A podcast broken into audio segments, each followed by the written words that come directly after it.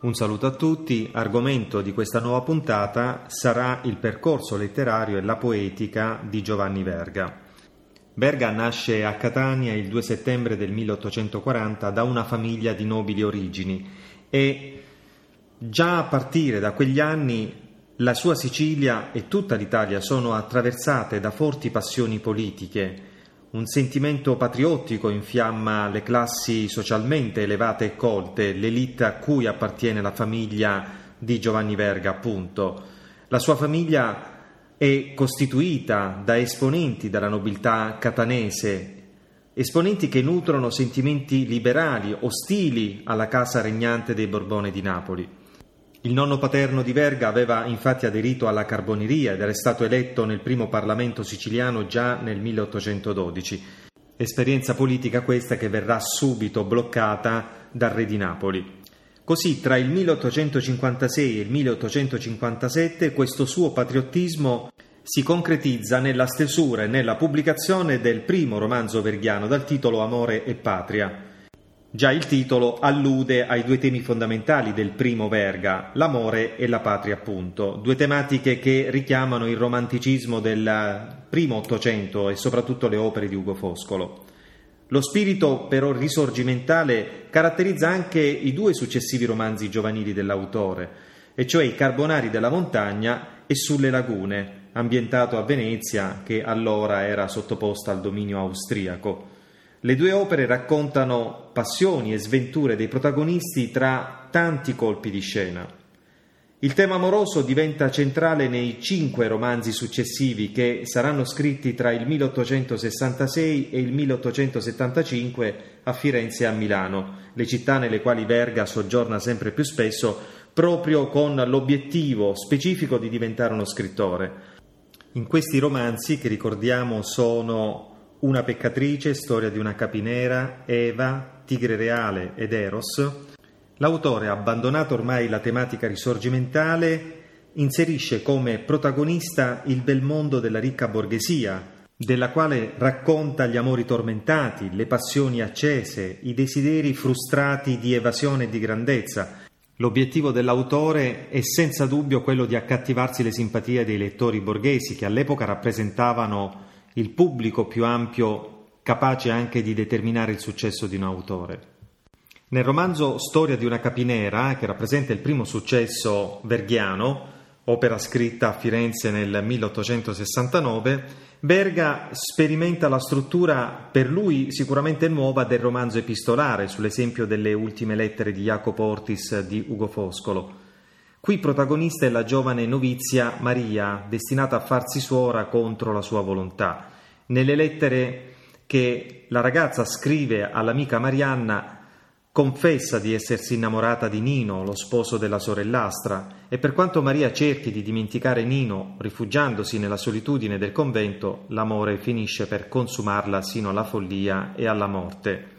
Fra i romanzi mondani rientrano anche le prime opere scritte a Milano dove l'autore si era trasferito a partire dal 1872 per frequentare anche i salotti letterari più importanti della città, conoscendo soprattutto gli scrittori scapigliati dell'epoca. Uno scapigliato, ad esempio, è proprio Enrico Lanti, il protagonista di Eva, romanzo scritto nel 1873, ambientato nel mondo degli artisti. Enrico è un giovane pittore catanese che si è trasferito a Firenze in cerca di fortuna e qui si innamora di un'attrice, ma il fascino che la donna esercita dal palcoscenico sul protagonista svanisce in modo doloroso nel momento in cui, per seguire il suo amante, lei abbandona il teatro e l'arte e quindi Enrico torna nella sua Sicilia per morire povero e infelice.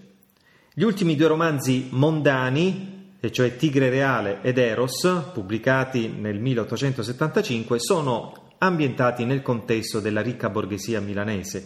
Qui i protagonisti sono rispettivamente una contessa russa e un marchese.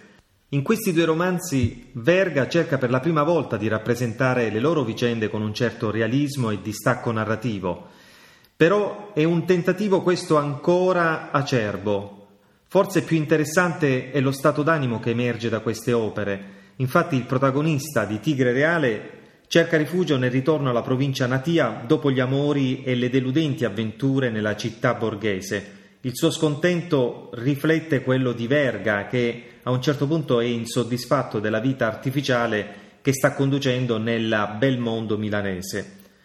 Una svolta sicuramente decisiva, importante nella sua carriera letteraria avviene però nel giugno del 1874 con l'uscita su una rivista milanese della novella Nedda, un'opera completamente nuova a partire proprio dall'ambientazione. Si tratta di un breve racconto che rappresenta in modo piuttosto realistico il mondo della Sicilia contadina. La vicenda è ambientata in un contesto di profonda ignoranza e miseria, un contesto quasi cristallizzato nelle sue tradizioni immutabili, come la rassegnazione dei suoi abitanti. E già possiamo fare un paragone con i precedenti romanzi i cui protagonisti erano gli amori impossibili, le nobili passioni, i desideri artistici. Qui invece in Nedda i bisogni sono ancora più essenziali, cioè quello che conta è riuscire davvero a sopravvivere anche in condizioni difficilissime. Protagonista del racconto è appunto Nedda, un'umile raccoglitrice di olive. La donna lascia il lavoro e con i pochi soldi della paga settimanale torna a casa dalla madre che è gravemente ammalata e prossima a morire e durante il viaggio si innamora del giovane Ianu e resta incinta. Anche Ianu però si ammala di malaria e debole com'è cade da un ulivo e muore. Nedda quindi resta sola con la sua bambina, nata rachitica e destinata a morire dopo breve tempo. Ecco, la novità di Nedda riguarda anche lo stile, proprio perché Verga cerca di avvicinarsi anche linguisticamente al mondo che racconta imita alcuni elementi del dialetto siciliano e per la prima volta l'autore abbandona anche l'eleganza della letteratura mondana per calarsi nel modo di pensare e di esprimersi di un personaggio umile. La vera oggettività non è ancora raggiunta. Qualche volta in Nedda ritroviamo qualche commento compassionevole che tradisce il giudizio dell'autore, quindi la conquista della completa oggettività avverrà soltanto con i successivi capolavori veristi. Il favore di pubblico che incontra Nedda è per Giovanni Verga un successo imprevisto.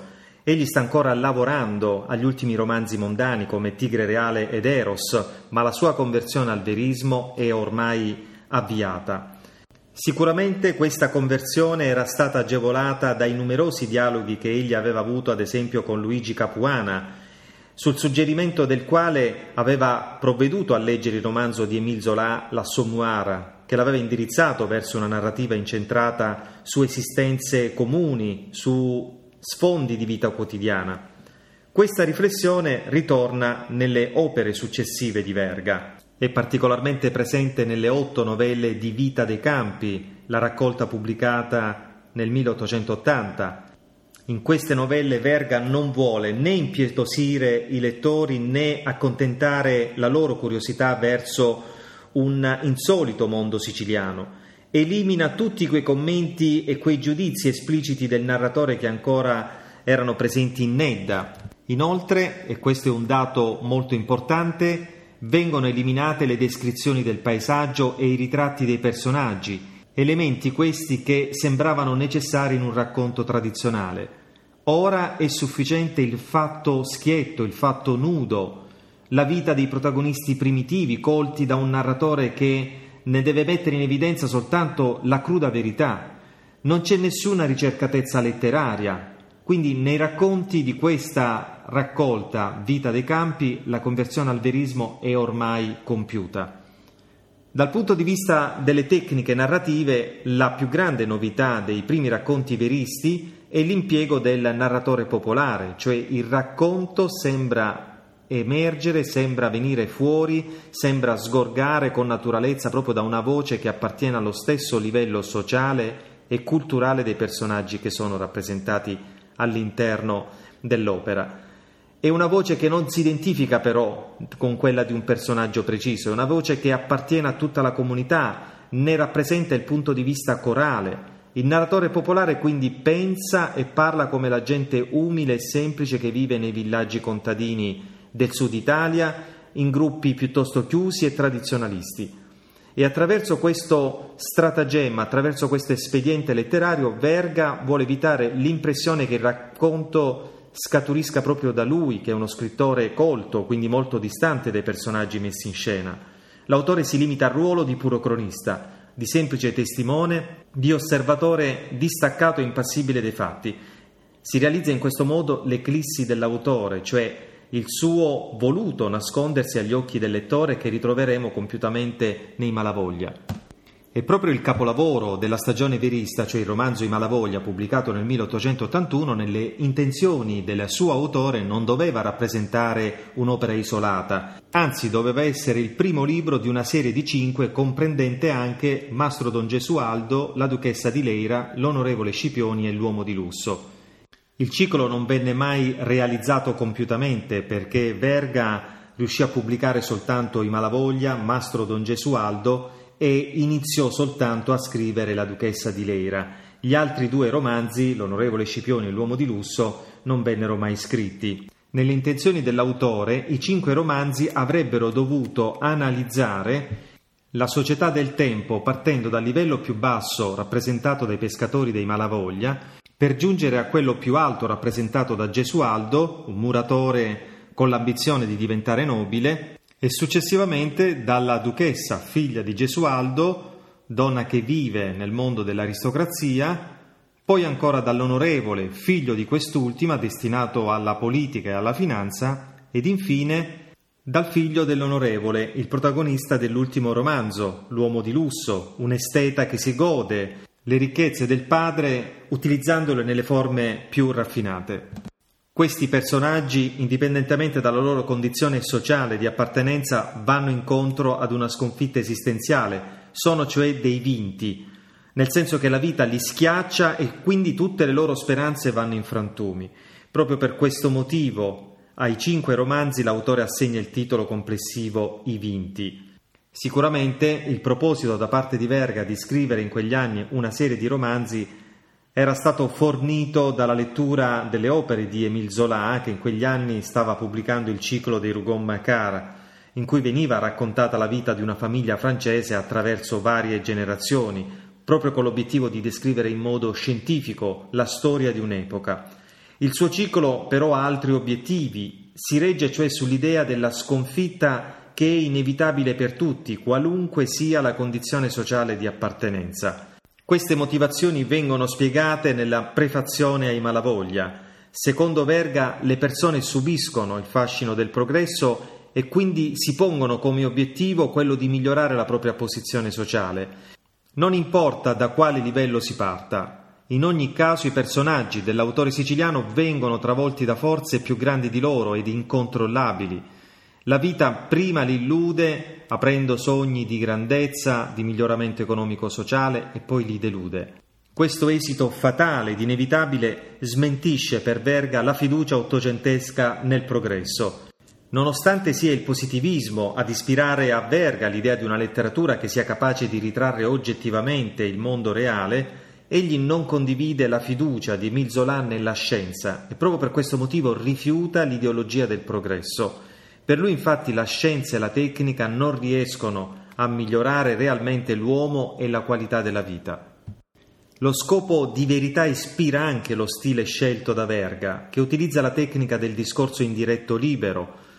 In un racconto tradizionale, infatti, l'autore dà la parola direttamente ai personaggi attraverso delle formule codificate come egli disse, oppure usa il discorso indiretto, egli disse che, ad esempio, per riferire le loro parole.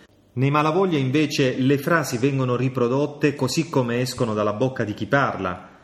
Utilizzando il discorso in diretto libero, Verga dà quindi la parola nel modo più fedele possibile ai suoi personaggi. Non li fa parlare però in siciliano, ma in una sorta di italiano che riprende l'andamento sintattico del dialetto. In questo modo l'autore riduce il più possibile la distanza che lo separa dai personaggi fa sue le loro parole, le confonde con le proprie. L'autore quindi regredisce culturalmente al livello dei parlanti, rinuncia alla sua superiorità, esprime un punto di vista più basso e più umile. È una rinuncia ovviamente apparente perché Verga si nasconde soltanto dietro ai suoi personaggi, La produzione verista di Verga prosegue dopo i Malavoglia con la raccolta dal titolo Novelle rusticane, pubblicata nel 1883.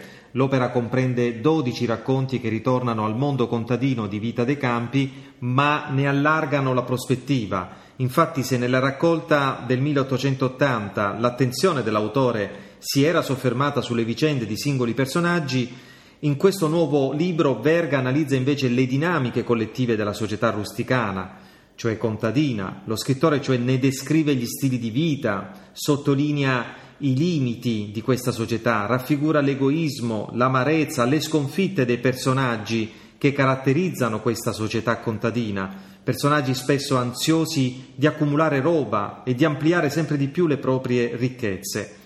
Sempre nel 1883 Verga pubblica anche un'altra raccolta dal titolo Per le vie, in cui abbandona il mondo contadino della Sicilia.